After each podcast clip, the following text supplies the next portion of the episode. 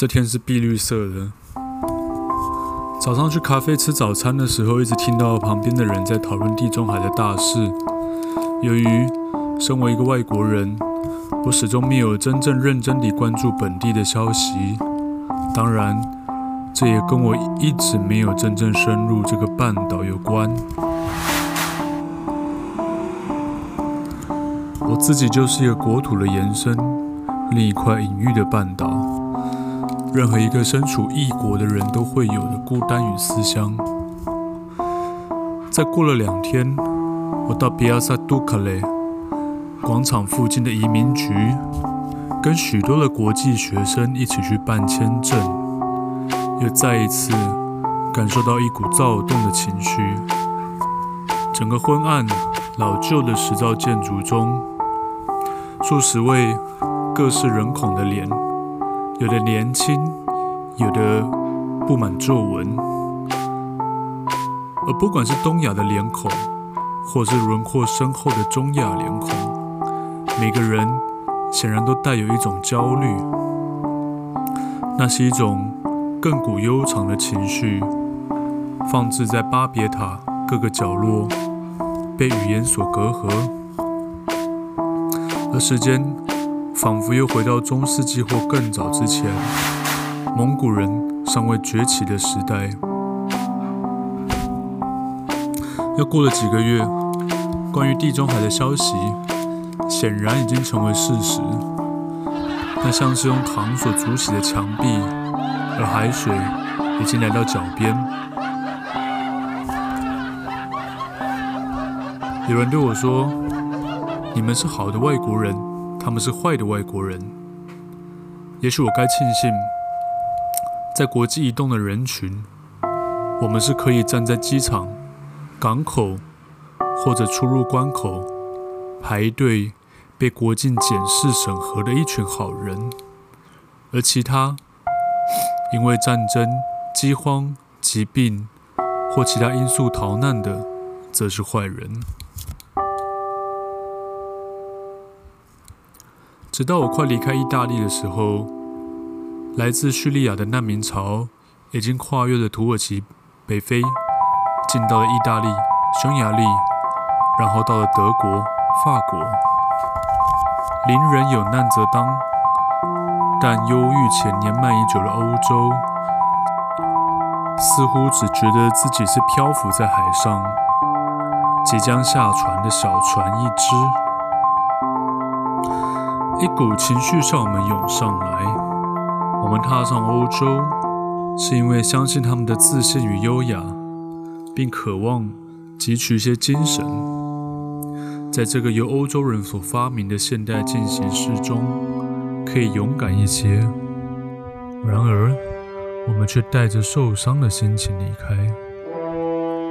当我离开意大利后，难民问题变成一连串的连环事件之一。欧陆各地的极右派崛起，英国脱欧，川普接着当选，各地区的传统政治之变化，连拿破仑都会感到惊讶。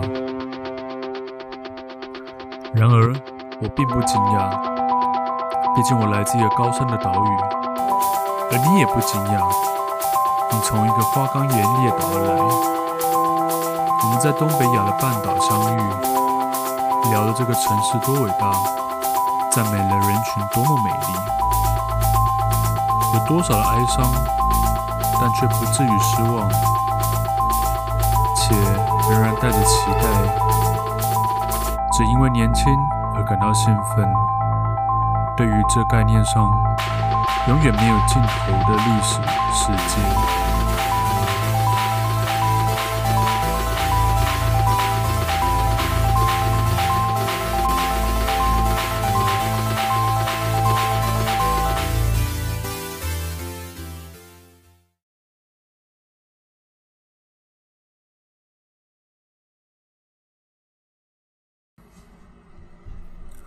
这天是碧绿色的。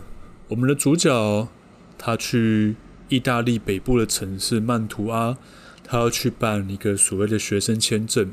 这发生的地点当然就是在北意大利。哈，那这时间其实也蛮明确的，二零一四年，这一年呢，发生了什么事情呢？其实这个年呢，世界上发生了蛮多的事情哦。大家如果曾经有经历过这个时段的话，就会知道，这年呢，哦，在台湾太阳花运动了哦，不久之后，香港的雨伞革命就发生了。那在前前后后很多地方，比方说像非洲马拉维，也发生了总统大选。在欧洲最主要发生的大事就是难民潮。大概在这前后，来自叙利亚的难民呢，一波一波的从东欧，比方说匈牙利哈，呃，或者从北非进到了意大利，然后又进到了呃法国、德国，这基本上他们最主要的最终目的。那这一波一波难民潮，其实冲击着欧洲的政府啊，他们其实，在面对说这种内外政，还有呃所谓的基本价值上面。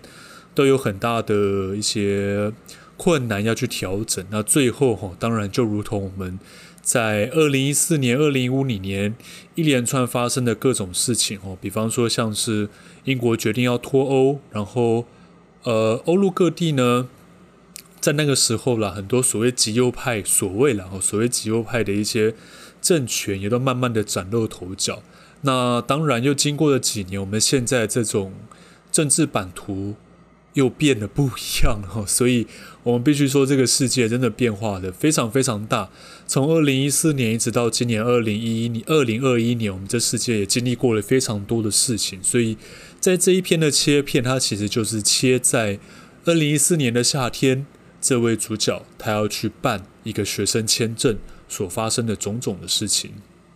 有时候觉得讨论政治哦，真的是一件非常困难的事情。不过，与其讨论政治，我觉得更值得讨论的其实是一些人的事情啊。因为有时候作为一个个体，在不同的国境跟城市里面移动来移动去，那一些呃 感觉是非常真实的吼。你被人家歧视，你被人家讨厌啊，其实都是非常非常真实的事情。那我觉得我们在台湾其实也可以理解哦。比方说，像我们现在这个。COVID-19 很严重的时候呢，其实我们也都可以理解到，这种国际移动突然之间，它变成一种政治角力的结果。那不管怎么样哈，我觉得在这一篇里面想要表达出来的就是这一种经验吧哈。那也在这个音乐里面的使用比较特别，就是我用了比较多节奏的东西哈，所以它在。